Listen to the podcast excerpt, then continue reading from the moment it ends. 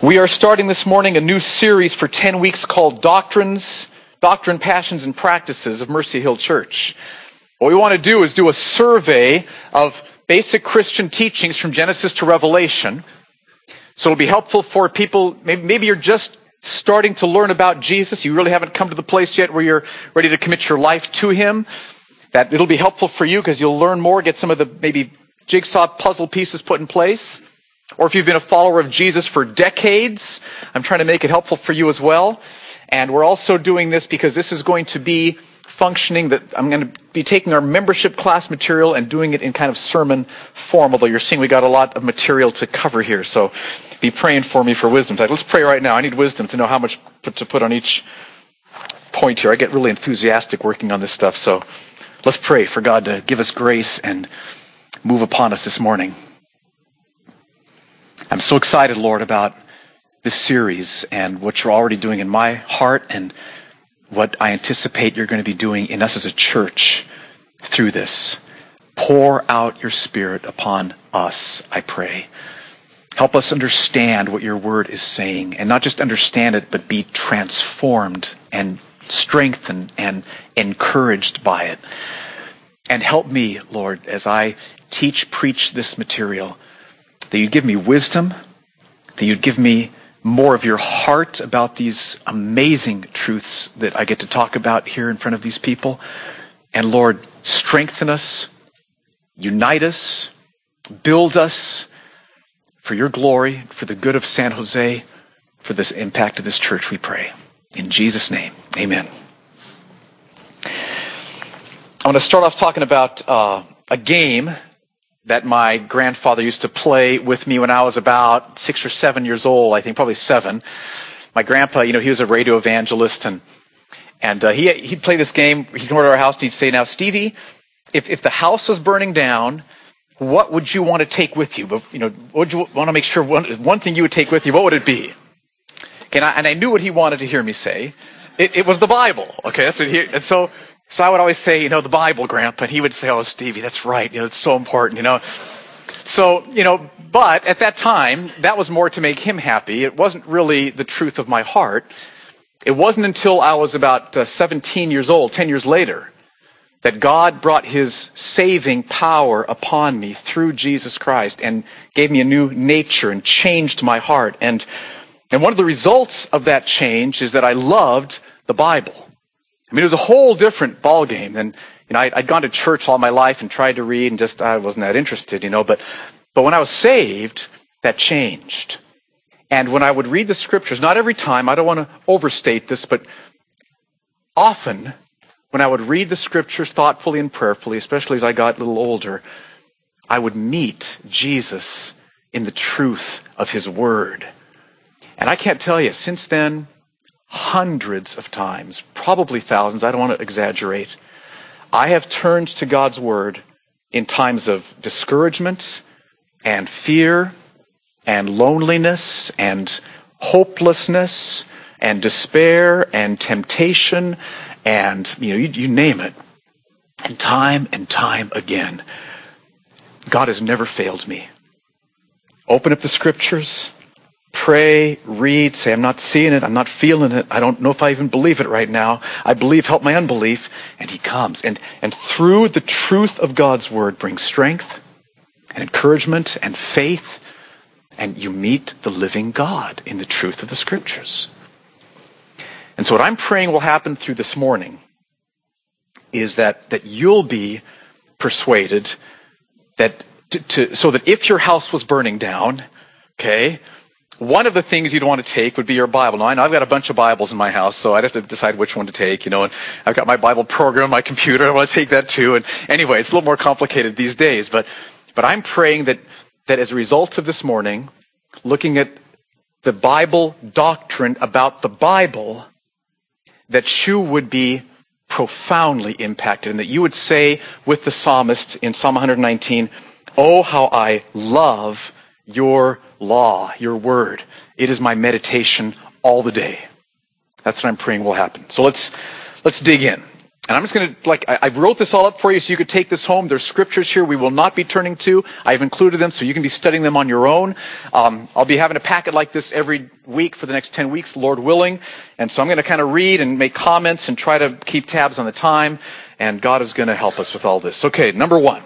As human beings, we face questions of huge importance. I grew up with uh, dachshunds and beagles, and basically their passion in life was to follow the sun as it moved across the living room floor. You know, know how dogs do that, okay? They don't care about questions like, who are we? Why are we here? Just where the sun's moving to, right? How should we live? We're not animals. We're created in God's image. We can lift above and, and look at the big picture and say, what's going on?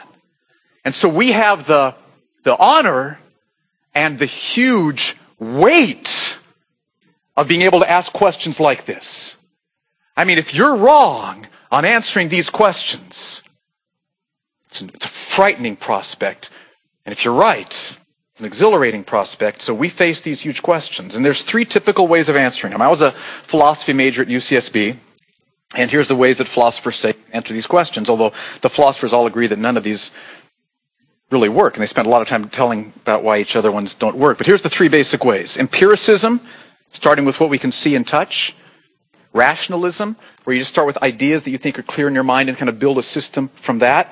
Or mysticism, where you try to make a direct connection to the supernatural mystically, experientially. But philosophers mostly say these aren't helpful. They don't give us certain knowledge, and God's Word agrees. But here's the good news. Number two, God has revealed himself in and through creation, in and through his mighty acts in history, and in and through his Son, Jesus Christ. Turn to page 1001 in these Bibles we passed out, Hebrews 1, 1 and 2. I want you to see that. Hebrews chapter 1, verses 1 and 2. God is not silent. God loves us. God communicates to us clearly. He doesn't play hard to get. He reveals himself to us. He's a God who speaks. And you can see that in Hebrews chapter 1 verses 1 and 2. Long ago, at many times and in many ways, God spoke to our fathers by the prophets. That's speaking about Old Testament time before Jesus came. God spoke. He wasn't silent. He wasn't elusive. He wasn't hidden. He talked to people. Verse 2. But in these last days, he has spoken to us by his Son, Jesus Christ. He sent his own Son. The Word became flesh. God came to earth in the person of Jesus Christ, fully God and fully man. He has spoken to us in or by his Son, whom he appointed the heir of all things and through whom also he created the world. So God has revealed himself. Creation, his mighty acts in history, and in his son Jesus. And then continuing in number two, and God has revealed these events creation, his mighty acts in history, the coming of Jesus. He's revealed these events and their meaning in the Bible. So in this book, the Bible, God's revealed creation, his mighty acts in history, and the coming of Jesus, and what all that means for us. So we don't need to search for God. Where's God? Where is He? Where is He? God has revealed Himself to us clearly in a book. Number three. This book, the Bible, made up of 66 separate books. 39 in the Old Testament, books written before Jesus came. And there's kind of three different categories. One way to look at it, Genesis through Esther, the history from creation up through the nation of Israel to 400 years before Christ came. The book of Job, Psalms, Proverbs through Song of Solomon, these are literary works, songs, poetry, wisdom, literature. And then Isaiah through Malachi is the prophets. Isaiah, Jeremiah, Lamentations, and so on. And then there's 27 New Testament books. You can just look at the table of contents in your Bible and you can see the breakdown. 27 of them. These are books written after Jesus came to earth, and you can break those down into a couple of categories. Matthew, Mark, Luke, and John are the Gospels, all about Jesus coming, life, death, resurrection. Then you've got the book of Acts, which is the history of the early church. You've got letters to the churches from the book of Romans to the book of Jude. Then you've got the book of Revelation at the end, which is John gets a vision from Jesus of the, the history of the church, Jesus' second coming, and eternity. Heaven and hell and eternity. Now, I would encourage you, just as a side note, to, if you don't already have the books of the Bible memorized in order, I would strongly encourage you to work on that this week. It's not that hard. In fact, I think there's like songs that you can maybe. Does anybody have uh, one of those cassettes for like kids? Anybody have one of those? Nobody does. You do okay. They're around anyway, so you can. There's a little song to it. But anyway, I would really encourage you. Otherwise, it's like you know, where is Isaiah after all? Well, you'll know. It's roughly where it is. Okay, so my point in these first three three is that God loves us and he is not elusive or playing hard to get. He has communicated to us clearly. Creation, clear communication. His mighty acts in history, clear. The coming of Jesus, crystal clear. And then God's Word is the description of all of that and the meaning of them in written form for us to read. He loves us. He's given us clear revelation. Now, a lot of people today have skepticism about the Bible. Let's kick up the slide from the Da Vinci Code, Joe. Da Vinci Code, right? Who, what was this guy's name? I forget. He was talking to Sophie. Anybody remember what his name was? The professor guy? Okay, good. It's probably good you don't remember. Go, go through all of them, okay? Here's this dialogue from the book. Um, this professor guy, which nobody can remember his name, which is good, says, The Bible did not arrive by fax from heaven. He's talking to Sophie. And uh, she says, I beg your pardon? And he says, The Bible is a product of man, my dear, not of God. The Bible did not fall magically from the clouds. Man created it as a historical record of tumultuous times, and it has evolved through countless translations, additions, and revisions. History has never had a definitive version of the book, and she answers, okay. Now, anybody ever heard anything like that from anybody else? Okay? It's a very common viewpoint of the Bible. Now, here's what I want to suggest to you. You may, this may be your opinion right now, and we love you. We're glad you're here. Um, you may have heard this from somebody else and this troubled you. This maybe hasn't been your opinion, but you've heard people say it and you've wondered. You've seen it on TV or whatever. Let me give you some information, and I just want to, to ask you to weigh the evidence. Just consider some of the historical evidence because I don't think that that description, I know Da Vinci Code's a book of fiction, but people have really been swept up by it, and a lot of people believe what that professor was saying. I want to show you why I don't think that's accurate.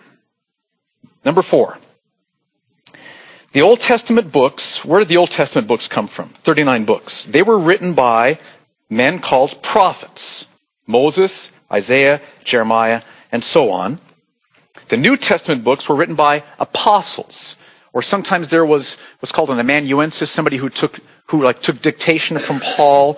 Um, so it's either written by apostles or their close associates, Matthew, Paul, Peter, etc. So who are these guys, prophets and apostles, and why should we care so much about what they wrote in this book? That's a good question to ask. I want you to understand this. Why should we care what prophets, apostles wrote?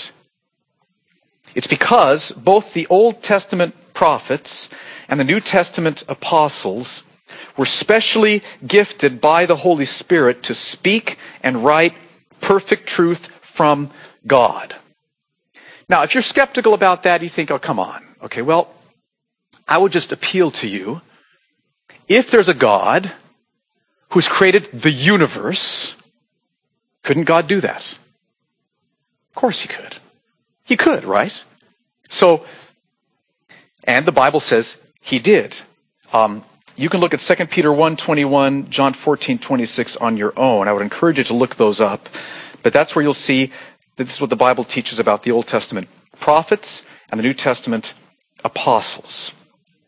Okay, now, why does do our Bibles contain these 66 books? How many have heard that the church um, kind of picked and chose which, which books they want to include. They, there were some they didn't like so much, some they did, did like because it was kind of political or whatever. You probably all heard that. Okay, so why do our Bibles contain these 66 books?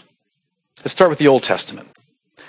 At Jesus' time, the Old, there was an Old Testament. There was a, a, a body of literature called the Law and the Prophets. Sometimes people call it the Law and the Writing of the Prophets.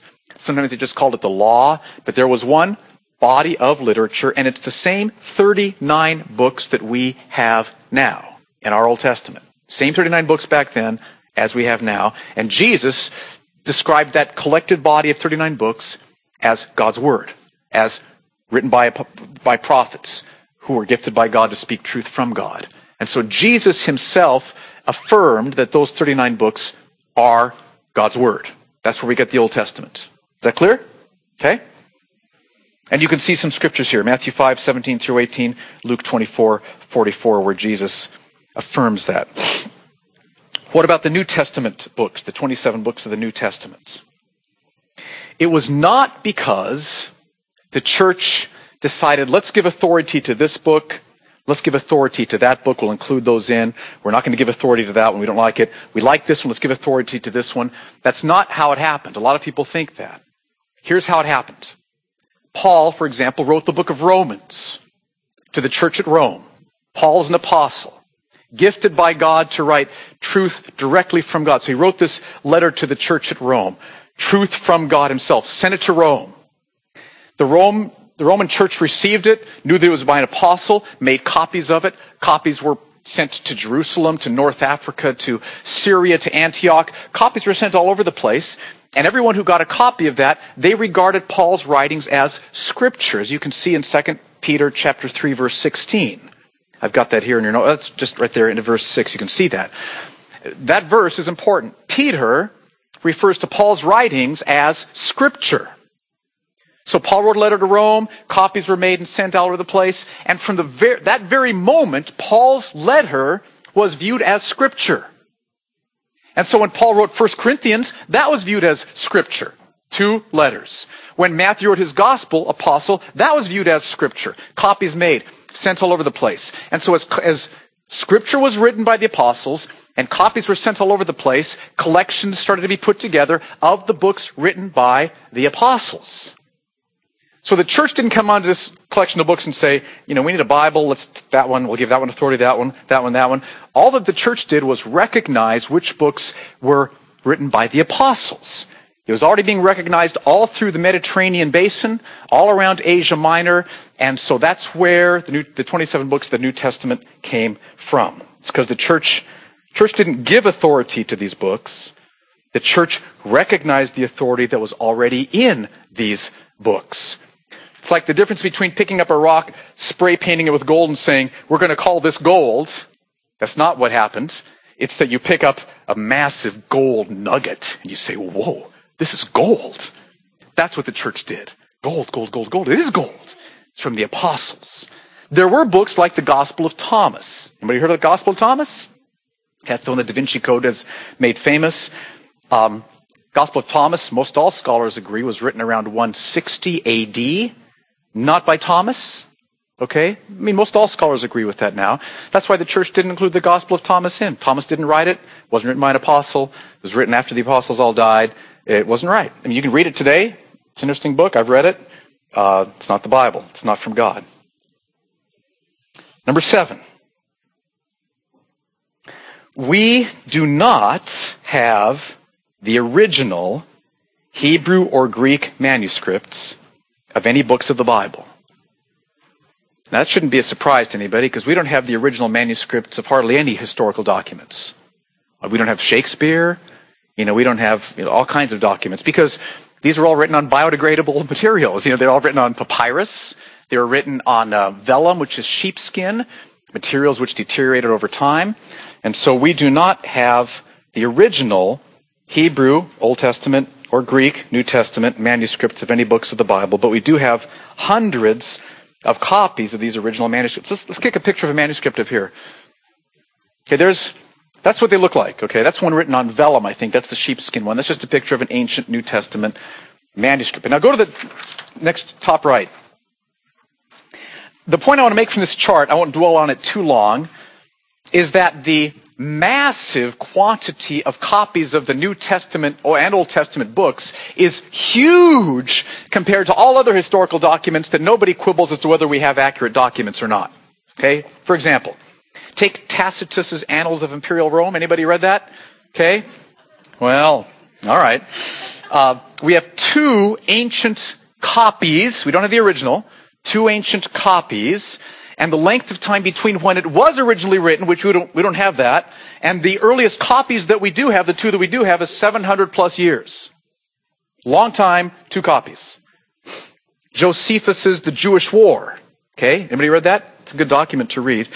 Um, we have nine copies. Don't have the originals. Nine copies.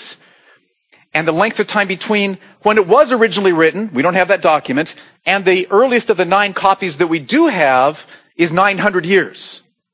But nobody quibbles as to whether we have accuracy or not, because we've got enough for that. Homer's Iliad. Tell me you've heard of Homer, Homer's Iliad. okay, you, you're lying, aren't you? I can tell. Okay, yes, say yes, honey. Okay, we have 650 copies. Don't have the original. 650 copies of Homer's Iliad, and the length of time between when it when Homer originally wrote it, we don't have that copy, and the earliest of the 650 copies that we have is a thousand years. And we all are comfortable reading Homer's Iliad thinking that we've got what he wrote, because you can compare the manuscripts. Okay, now check out the New Testament. This is astonishing. We have 24,000 copies, manuscripts, okay, various portions of it. 24,000 manuscripts. And I thought to be fair, let's divide that by the 27 books. This is just going to give you an average, okay? I, I didn't tally up exactly. That would have taken hours and hours. But if you take the 24,000 copies, we don't have the originals, but the 24,000 copies, and divide it by 27 books, that would mean that on average, each book in the New Testament has 888 copies. Just on average. Okay? Which is more than two, more than nine, more than 650. Okay? And the, get this now, the length of time between when the New Testament books were first written, we don't have those original documents, and the earliest of the copies that we have is a hundred years. We have a wealth of manuscript evidence. I mean, there's no basis at all. Well, let me read the next paragraph. You'll see what I'm saying. The vast majority of these manuscripts agree with each other in everything except for minor spelling or word order issues. There is no basis for saying that the church has corrupted the original documents. This can be verified by studying the thousands of Greek and Hebrew manuscripts. They were collected from all over the Mediterranean basin, from Syria, from Egypt, from North Africa, from Antioch, from Jerusalem, from Galatia, from you know Corinth, from Ephesus, from Rome, collected from all over there, and you can you can compare them all. And in fact, in, in, in my Bible, at the bottom of the page, I've got footnotes which tell me when a manuscript has a different reading than the one they included in there. And it's all very minor, minor stuff. Like, okay, like, like these three words were inverted, or, you know, they added this phrase, um, and it was so, or it's like, okay, okay, you know, okay, you know. But see, there's no Da Vinci conspiracy going on here. You can see for yourself any variance in the manuscripts in the footnotes in the bottom, at least of the Bible that I'm using. And you can compare them. And there's just, it's nothing. It's just nothing. There's no doctrines at stake. There's no, you know, the deity of Christ? No. Uh, the cross? No. God's existence? No. You know, apostolicity? No. Those aren't the issues. The issue is just minor, minor, minor stuff, all of which you can see at the bottom of the Bible. So, so we're going public here, right? We're going public. It's all the evidence is there for the public to read. There's no conspiracy, nothing hidden. You can look at it for yourself. Every single variant that's of any substance at all is at the bottom of the Bible. Does that make sense? Okay. Don't belabor that point if it's not of concern to you. But I would guess many people in your neighborhood and at your workplace think, yeah, the church probably messed up the Bible. They, they, they political things going on. They, we don't, we can't really be confident in it. Not true. We have thousands of manuscripts going back to within 100 years of when the originals were written, and uh, no basis for thinking that there was any kind of conspiracy. No basis for thinking that the church has corrupted the Bible in any way. Number eight. There's lots of historical, archaeological, and prophetic evidence showing that the Bible is the Word of God. I mean, historical stuff comes together, archaeological things are found and dug up, confirming what the Bible teaches, prophetic evidence, I mean, the fact that the Messiah would come in this way, in this place, doing this, and then Jesus came in this way, doing this, whatever the other one was I just said. I mean, it's amazing. All these prophecies, all this fulfillment, it's astonishing. So there's all kinds of archaeological, historical, prophetic evidence that the Bible is the Word of God. That the main way, I'm reading number eight again here, that we know the Bible is God's Word is because when God frees us from our pride, from our sin, by the saving work of Jesus, we, we don't totally get free of pride or sin then, but it's, it's broken. It's a change, like when I was 17. It's a change, and then you're able to own up to God as He's revealed in this book, and it's self authenticating. You see God in this book. God's here. This, this is God. It's like this. If, let's just put the Bible aside for a second. If, if God were to show up in your living room this afternoon, God, God, Creator, God, you wouldn't say, How do I know you're God? You wouldn't say that. You'd be on your face. Okay? You'd know. God is self authenticating. I mean, like, if Jan walks up to me, I know she's Jan because it's Jan. She's self authenticating. When God's glory and majesty and wisdom and power and sovereignty shine forth from the pages of the scripture as they do all the time, and our eyes are opened to see what's there. Just what's there. this is God. This is God's Word. It's self authenticating. That's the most powerful way. You don't need to have hundreds of archaeological arguments or historical arguments. Those are all there. They're true. If you have that bent, go for it. The evidence for this being God's Word is just massive, and there's no evidence to the contrary. I haven't found anything. I mean, I, I like to look at this new stuff that comes up, and it's not. But the main way all of us can know this is God's Word is because when you read it, you see God in it. You say, subdue my pride, get my own agenda out of the way. I'm afraid you're going to tell me I'm doing something that's sin. I got to stop and change. Remove that from me. I want you and your will only. Open my eyes to see you and to, to come clean and to come to terms with you. And you see and you meet God in the pages of the scriptures. Now, that's not the Holy Spirit whispering, it's the Bible. Okay? No, no, no. It's the Bible. It's God's Word. look at it. It's here. The evidence is here. Not a whisper, pages. Not a whisper, words. God here revealing Himself. Number nine. Turn to page 996 in the Bibles we just passed out. 2 Timothy 3, 16 and 17. Doing pretty well time wise. Okay, I'm feeling good. 2 Timothy 3, 16 and 17. This is such an important scripture to understand scripture. Paul wrote this second letter to Timothy. Copies were made, sent out all over Asia Minor. Remember we talked about that. All scripture, 2 Timothy 3, 16 and 17, all scripture is breathed out by God. Now that's a metaphor.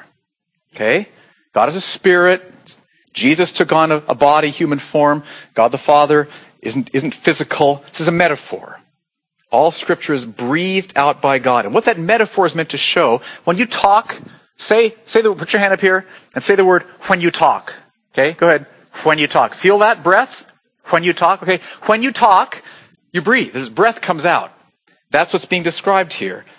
For all scripture to be breathed out by God means it's God's words, His spoken words. When you talk, okay, you feel that. All scripture is breathed out by God. So all scripture is God's words. God's speaking. God's revelation. God's words. All of it is. And profitable, therefore, for teaching, for reproof, for correction, and for training in righteousness, that the man of God may be competent and equipped for every good work. So, all scripture is breathed out by God, which means it's the very words of God Himself.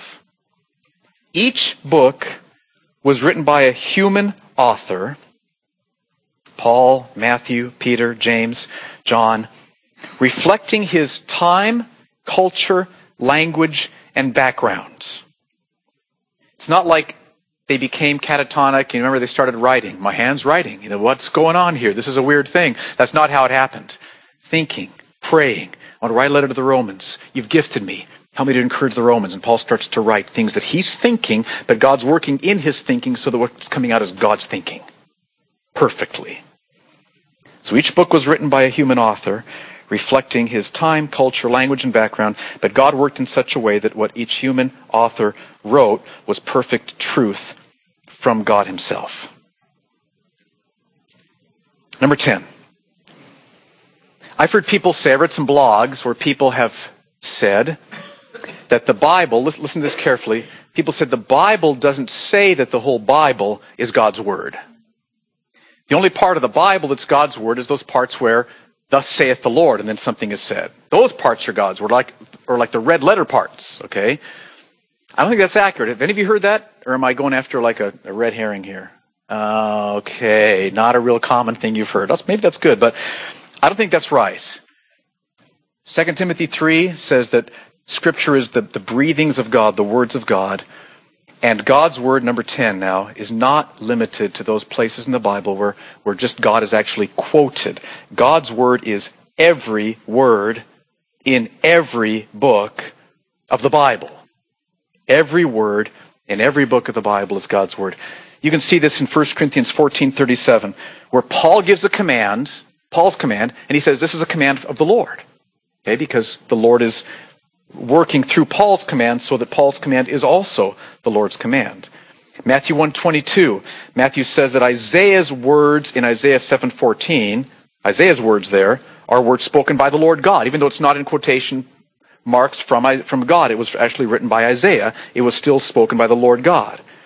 And then Matthew 19:5, you know the verse in Genesis 2 where Moses writes, "For this cause a man shall leave his father and mother, cleave to his wife, the two shall become one flesh." God didn't say those back there, quote unquote. He didn't speak those right there. That was Moses writing. But Jesus says that's what God said. Okay, because every word in the Bible, the words that Moses writes, the words that Isaiah writes, places where God is quoted or places where he's not quoted, it's all God's revelation. Does that make sense? I hope so. Okay. Number 11. I just want to give a brief summary of the message of the Bible. What, what does the Bible say? And I, I want you to read for yourself, but here's a summary.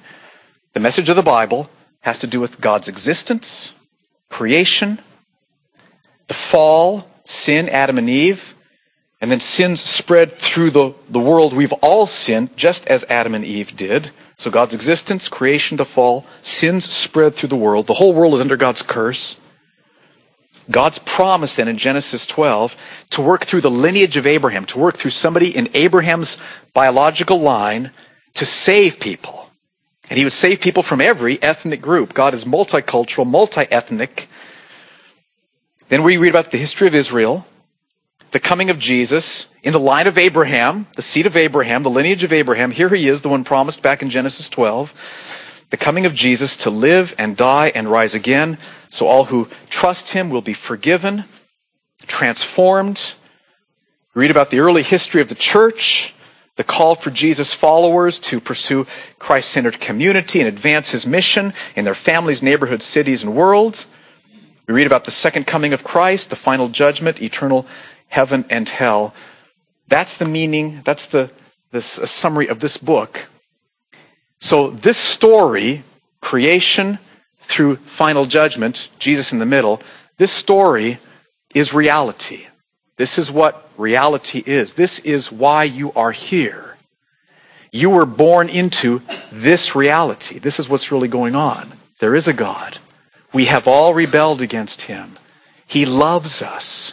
He sent Jesus to pay for our sins so we could be changed and transformed, brought back into relationship with Him. And He calls us to, to love each other and to, to take His gospel out to the nations.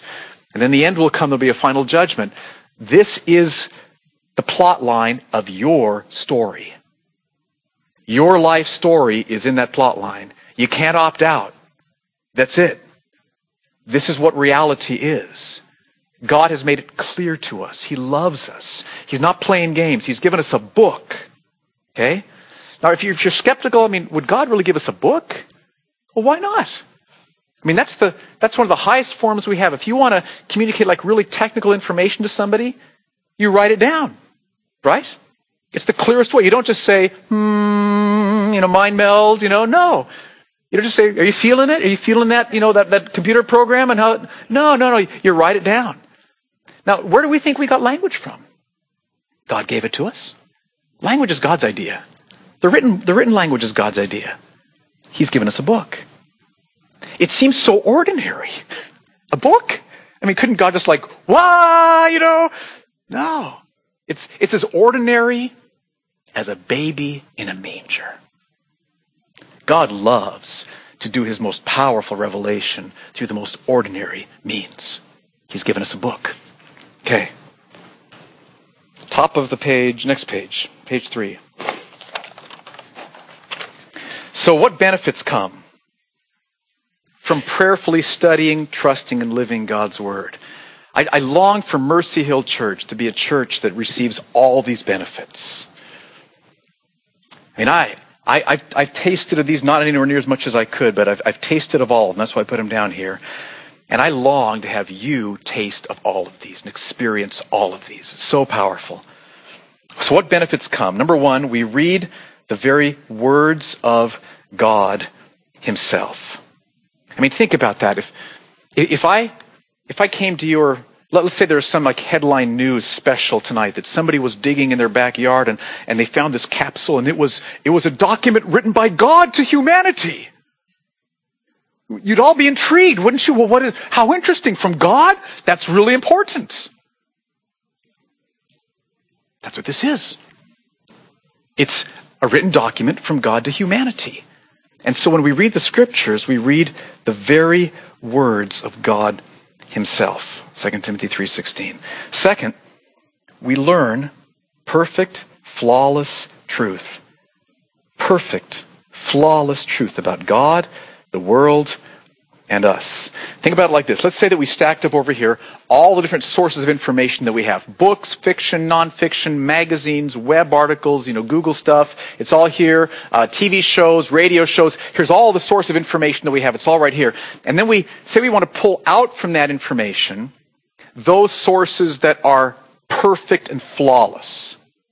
So no, no error. Because, you know, every error will harm you in some way. Okay, right? Every error will harm you. If you follow an error, it'll, it'll produce some harm. So we want to pull out of this massive stack of information the sources that are flawless, that are perfect, that will not harm you in any way, that will only benefit you as you follow them. The only one we'll pull out of that stack is the Bible. This is the only perfect, flawless source of truth that we have. Now, that doesn't mean we don't use science. I am very grateful for science. That's how I can see, because I've got one contact that can read and one contact that can see far away. Okay, I'm really glad for science. I'm glad for economics. You know, we're glad for, you know, ethics. We're glad for all kinds of other ways that we, we gain information. God has given those to us, and He's blessed us with them, and we should make use of them. But none of those are perfect or flawless. Okay? God's Word is perfect and flawless. So we learn perfect, flawless truth about God, the world, and us. We become wise for salvation through faith in Jesus. You can read that in 2 Timothy 3:15. Look it up this afternoon. This is huge. I mean, our burning question is there's a God, okay? Here I am. I've rebelled against him repeatedly, knowingly, premeditatedly. God's just. He's loving, but he's just. How can I be made right with God? How can I be forgiven? How can I be changed so I don't rebel so much anymore and I become progressively more in sync with Him? This book tells you how. This book tells you how. How you can be changed. How you can be forgiven. How you can have God rejoicing over you to do you good. And it's all through Jesus Christ. And so the main point of this book is Jesus. Jesus Christ came to the earth, lived, died, rose again and if you will trust him, just it's trusting Jesus. You you not just believing facts about Jesus, but you, you receive him as your Lord. You're my Lord, Jesus. Whatever you say, you says goes. I'm, I'm, I'm, I'm yours. And you receive him as your Savior. You died on the cross. You've paid for my sins. I love you. I'm, forgive me. Change me. So you receive him as your Savior, your Lord, and as your prize. Knowing Jesus Christ is the highest joy any human being can experience. He is the joy you were made for. So that's what this book is all about. becoming wise for salvation through faith in Jesus. Through this book, we receive faith. Romans 10:17 says faith comes by hearing and hearing by the word of Christ. I'll never forget driving a Jartran truck from Redding to Newport Beach, Redding, Northern California, Newport Beach, Southern California. Jan and I were moving. She was following me in her Ford Maverick, or I was, I was following her, one or the other. And I had my stack of promise cards with me from the Bible, okay? And we were going down there. The church down there said I could come on staff, but they said we just can't pay you if you want to come and work for us.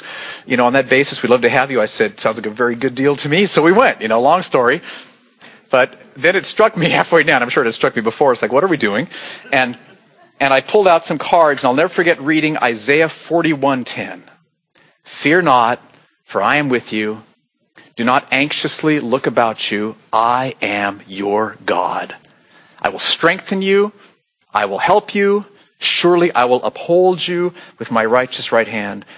And faith came. I mean, God had told us to do this, so I don't want to make it sound like we're just being total idiots, okay? God had told us to. We're trying to be responsible, but He told us to. And uh, on the drive down, He assured me with faith in His promise that He was there. He'd called us. He would take care of us. And He did. Totally took care of us in astonishing ways. But the point is, we receive faith. Is your faith weak right now? I would bet there's some of you here this morning where things have happened this last week or the last few months that have been so hard, you're just like hanging on by your fingernails. You just are almost ready to throw in the towel, whatever that might mean. You just feel like you have, just have very little faith. And we all are there from time to time. I'm there from time to time. So what do you do? Faith comes by hearing, and hearing by the word of Christ. Open up the scriptures. Say, Help me. I believe, help my unbelief, which is a prayer that's in Mark chapter 9. I just read it for my readings this morning. He will meet you. He will comfort you. He will strengthen your faith. He loves you. He doesn't stand back and say, You've got such little faith. What's wrong with you? He says, Come, ask me for help. I will meet you and strengthen your faith. Time and time again, I've turned to Jesus in His Word and said, My heart's a wreck. I'm just empty. I need you. And He meets us. He'll give you faith. Okay. Mm, ooh. Ooh, okay. Uh, we're progressively freed from sin. John 8, 31 and 32. Oh man, do you have an area of sin in your life you'd like to be freed from? You, he will help you through the scriptures. Wow. We find encouragement and hope in Jesus. We receive more of the Holy Spirit. I'm going to go through these kind of rapid here. Look them up. Our souls are transformed. Our hearts rejoice in God. What I want you to see from this list is do you see how much God loves us? Look at all the things He wants to do in our hearts. And He's given us the Scriptures as the, the channel through which this powerful work of His will come to us. All these benefits will come to us through the Scriptures, through God's Word. So here's what John Wesley said. John Wesley, one of my heroes, 1700s, Great Awakening in England. He said, I have thought I'm a creature of a day. Now, all that that means is from time to time I've realized that I'm a temporary being. My life is short. That's what he's saying, okay? I've thought I'm a creature of a day, passing through life as an arrow through the air. Fast, short, short life. I am a spirit, just hovering over the great gulf until a few moments hence I am no more seen. Okay, my life is short, eternity's coming, I'm right on the brink. I drop into an unchangeable eternity. That's he knows that's what he, what's coming. So I want to know one thing: the way to heaven, how to land safe on that happy shore. God Himself has condescended, has humbled Himself, lowered Himself to teach the way, lowered Himself to us to teach the way. For this very end, He came from heaven. He has written it down in a book, the Bible. Oh, give me that book at any price. Give me the book of God. I used to backpack, okay? Topographic maps, really helpful. So you're down in the middle of this canyon, you think, how do I get out of this canyon? A map is helpful. Get it oriented. Okay, it doesn't look like the way, but this is the way to go. This is how to get out of the canyon and, and back to, you know, your car. Take you home to a shower and good food again, okay? So that's what topographic maps are for. We're in a canyon. Which way do we go? Here's the topographic map. God's told us the way to heaven, the way to salvation, the way to forgiveness in His Word. So give me that book at any price. Give me the book of God. Okay, so that's the section on doctrine. That's what the Bible teaches about itself. Now, passions. How should this impact our hearts? Because we don't just want to do doctrines for the sake of knowing a lot of stuff in our, in our minds. We want to study doctrine so that our hearts will burn within us. And there's five here. When we rightly understand the doctrine of God's Word, these first two actually should go together. We will desire and love God's Word. We will value God's Word. Uh, turn to Psalm 19, verse 10, which is on page 456 in our Bibles, page 456. Psalm 19, verse 10. David's just talked in verse 7 about the law of the Lord is perfect. It revives the soul. The testimony of the Lord is sure, making wise the simple. He's got all these descriptions of God's word. And then in verse 10, he says, More to be desired are they than gold, even much fine gold. So I want you to imagine if you had over here this whole stack of like gold bars, like, let's say like $50 billion worth, much fine gold right here. And then over here's the Bible, and you got to choose one or the other. Can't choose both, okay, in, this analogy. Got to choose one or the other. David would say, Phew, got the word, man. Are you kidding me? All right? That's to last another 60 years, maybe. Okay? This lasts forever. This converts my soul. This brings me to the very presence of the living God. This gives me faith. This changes my heart. This enables me to overcome the power of sin. This guides me and directs me. This is the topographic map for life. I'll take this. Thank you. Now, do you feel that about this book? Do you feel that about this book? See, if you don't, then one of two things, uh, at least, are the case. Maybe you've never, maybe you haven't yet been born again, been, been saved by God's power through the cross. Maybe you're just learning about these things, and, and that, you know, that's a good place. We're glad you're here. We're glad you're learning, because when you come to that place where you repent and put your trust in Jesus, God's power will transform your heart, and you will see this book for what it is. And then you'll be able to say with David, Yes, I'll choose this over gold any day. If you've already been born again and you've neglected this book, you also may say ho hum about this book. And that, that, that's a sad place to be in. Okay? So you may need to repent over that and ask the Lord to rekindle in your heart what David describes in Psalm 19. Followers of Jesus should love God's Word. Love God's Word. Like the psalmist says, Oh, how I love your law. It is my meditation all the day. So that's the first two passions. When we understand that this is the very words of God and what it'll do in our hearts, desire, love, and value of God's Word. Isaiah 66 says, Here's the kind of people God pays attention to those who are humble and broken, contrite of spirit over their sinfulness, and who tremble at God's word. So we've got desire, love, and value.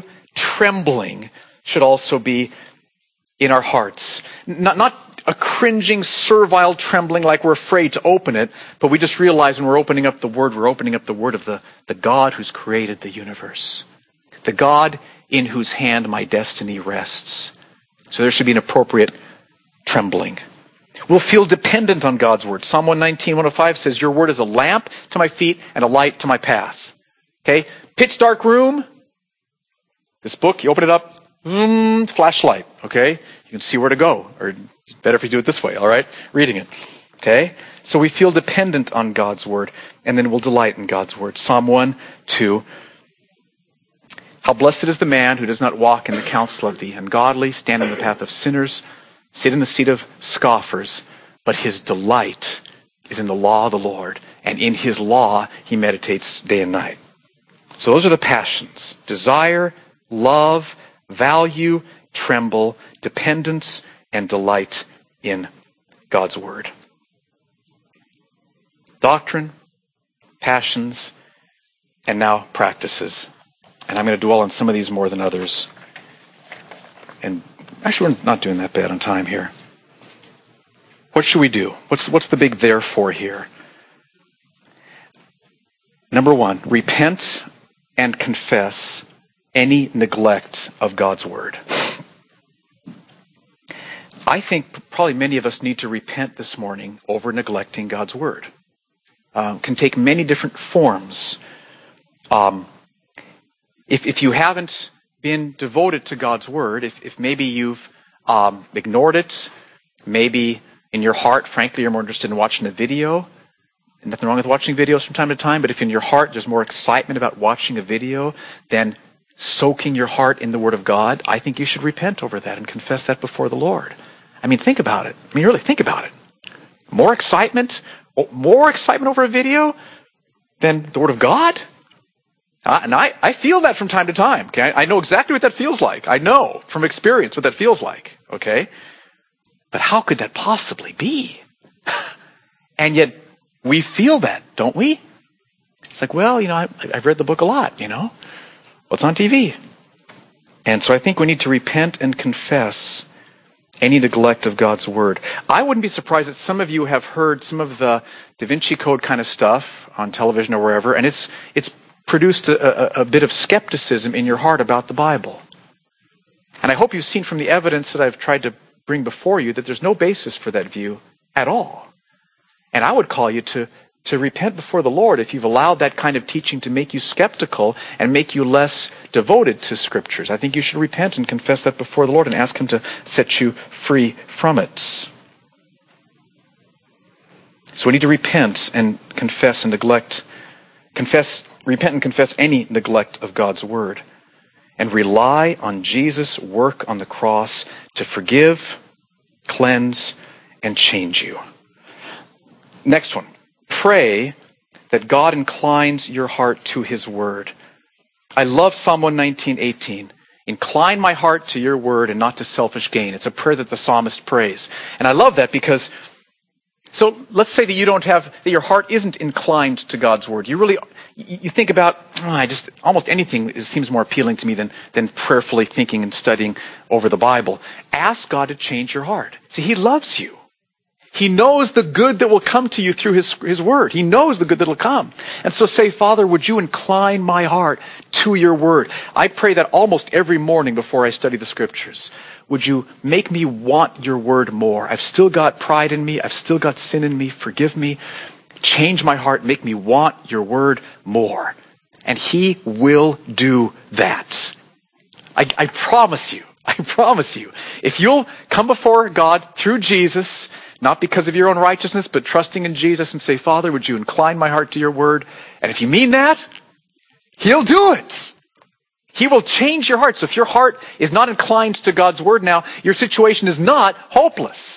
It's full of hope because of what Psalm 119:18 says, which is the word. So be encouraged. Pray then that God opens your eyes to see the reality and glory and truths of His Word. Open my eyes, Psalm 119:36, that I may behold wonderful things from your law. Open my eyes. Not, not my physical eyes, okay? They're always open when you're reading, you hope. That's how it works to read, okay? But your spiritual eyes, the eyes of your heart, the eyes that get blind by covetousness or by anger or by revenge or by hopelessness or by lust or whatever else it might be. Those things blind our spiritual eyes. For your study and memorization, I would encourage you to use a version that tells you what the original languages said, not what someone thinks they meant. Some, there's lots of different versions out there. Um, lots of versions that are called paraphrases, and there the translators have tried to tell you what they think the original words meant. And that can be helpful. I'm not saying you shouldn't use those. Use those for your study, but most of your study should be versions that kind of hold themselves back just to telling you what the words say and leaving it as it is. Just what the words say. Not, I'm not going to interpret it for you.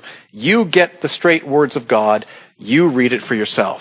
So any Bible is better to read than no Bible, but I would encourage you for your study and memorization to use a version that's a literal translation. I use the ESV. NAS is helpful as well for that. Make time every day to prayerfully study God's Word. Use a Bible reading schedule. We've got a bunch of them back there at the back. I put up here to show you. Um, because It'll take you through the Bible in a year. You'll read different parts every day, so it's not just one section, so you'll get a survey. Every day you'll get different parts. There's variety there. Don't get legalistic about this. What I mean by that is don't let it become a ritual. I did my reading for today. God's happy with me. Now, now what do I get to do? No, no, no, no, no. But if you don't want to do it, do you like just say, well, I'll pick it up again tomorrow. Maybe I'll want to tomorrow. Don't do that either. Here's what you do. If you don't feel like reading, confess that. Jesus, forgive me. Ask for Jesus' help. Incline my heart to your word. Open my eyes. Change my heart. And then do it right then with reliance on Jesus to change your heart. Now, before you turn your page over, I just want to camp on this. This is, I, I just want to plead with you. Mercy Hill Church, I don't think I can overstate how absolutely essential this is. This is so crucial. Between now and heaven, Here's one way to look at it Satan has strategies to knock you off the road. Right?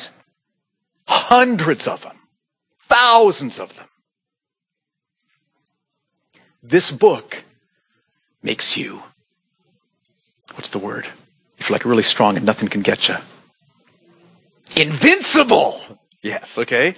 This book makes you invincible. This book is the sword of the Spirit. Okay? We're talking like a, it's like a big old sword. Big old sword. You walk down the road, you're just like, oh, ah, okay, if you've got the book.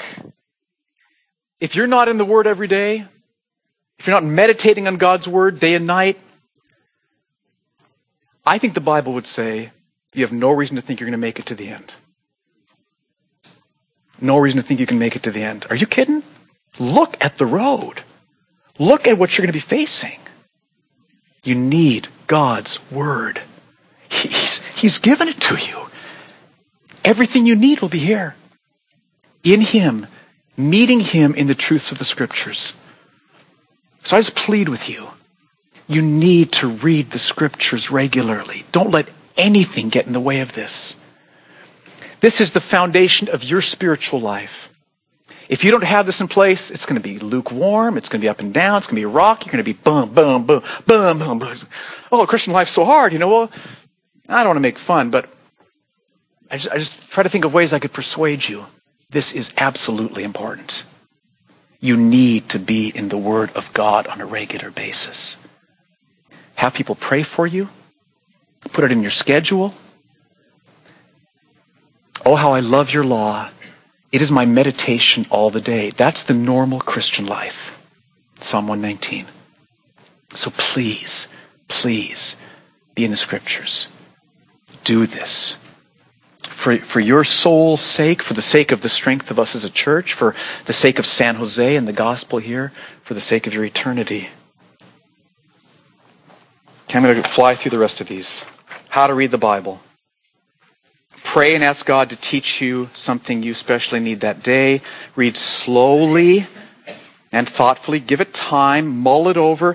Ask, what's the author saying? That's the basic overarching question. Notice truth about God, about promises, doctrines, warnings, commands. Think and pray deeply over particular truths, verses, passages. Ask, how would this change my thinking, feeling, living? The main goal is to behold, worship, trust, and obey God the Father and Jesus the Son. Don't let it become mechanical, just doing a religious ritual. It's to meet God the Father and Jesus. You read the next one on your own, the next one on your own. Lead your family in regular Bible reading and prayer, Deuteronomy 6, verse 7. Share the Word of God with people in your home group. Share the Word of God with people who don't yet know Jesus. Start memorizing crucial verses and passages. Psalm 119:11, "Your word I have stored in my heart that I may not sin against you." Oh, it's a wonderful promise. Listen carefully and prayerfully to the preaching of God's word. Turn to God's word whenever your heart has slipped away from joy and peace in Jesus. Find promises and truths that apply to your fears, worries, angers, and boredom. Pray over them until your faith in Jesus is strengthened. See the list of promises below. Flip over to the next page. I wanted to give you a, this is something that I've used from time to time. promises to pray. So see, these are all symptoms in the left-hand column. Fear or worry, love of money, envy of others, preoccupation with some new gizmo, materialism, discouragement or depression, desire for praise from people, preoccupation with my work, inability to focus on Jesus, real guilt over recent sin, false guilt, boredom, fear for finances, and so on. And then on the right-hand side, these are promises that I have found helpful to pray to overcome these unbelieving attitudes of the heart in the left-hand column. And see, I would encourage you, whenever you find that your heart has moved off the, the true north of joy and peace in trusting Jesus, and it's drifted off to boredom, it's drifted off to lust, it's drifted off to envy, drifted off to just despondency, whatever it might be, don't just like, well, I'll feel better tomorrow. Go to God, seek the Lord, open up the scriptures, fight the fight of faith, find promises that will, that will deal with that particular area, and pray over those promises earnestly, passionately, humbly, relying on Jesus' work on the cross to use that promise to give you the faith that He's promised in Romans chapter 10, verse 17. And so, what I do is I, I have a time in the Word in the morning, and then I'll open up the Scriptures a couple of times, usually through the rest of the day, when I need some, need my heart changed in something. Or if I'm getting dull spiritually, just open up and snack on something in the Scriptures. That's what I would encourage you to do. Okay, let's stand together. Here's what I want us to end with. This is absolutely huge in terms of your spiritual life. And so I just want to call you to repent over any way that you need to confess before the Lord neglect of God's Word. Anyway, because I, I want this morning to kind of be a watershed morning for Mercy Hill Church where in a fresh way we're saying, Jesus Christ, we see what you've said about your word, and we want to say yes.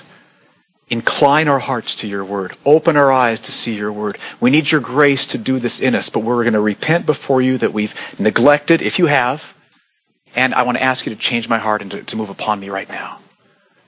And I want to encourage you, um, I'm going to pray in a moment, but you can just repent right where you are, just between you and Jesus.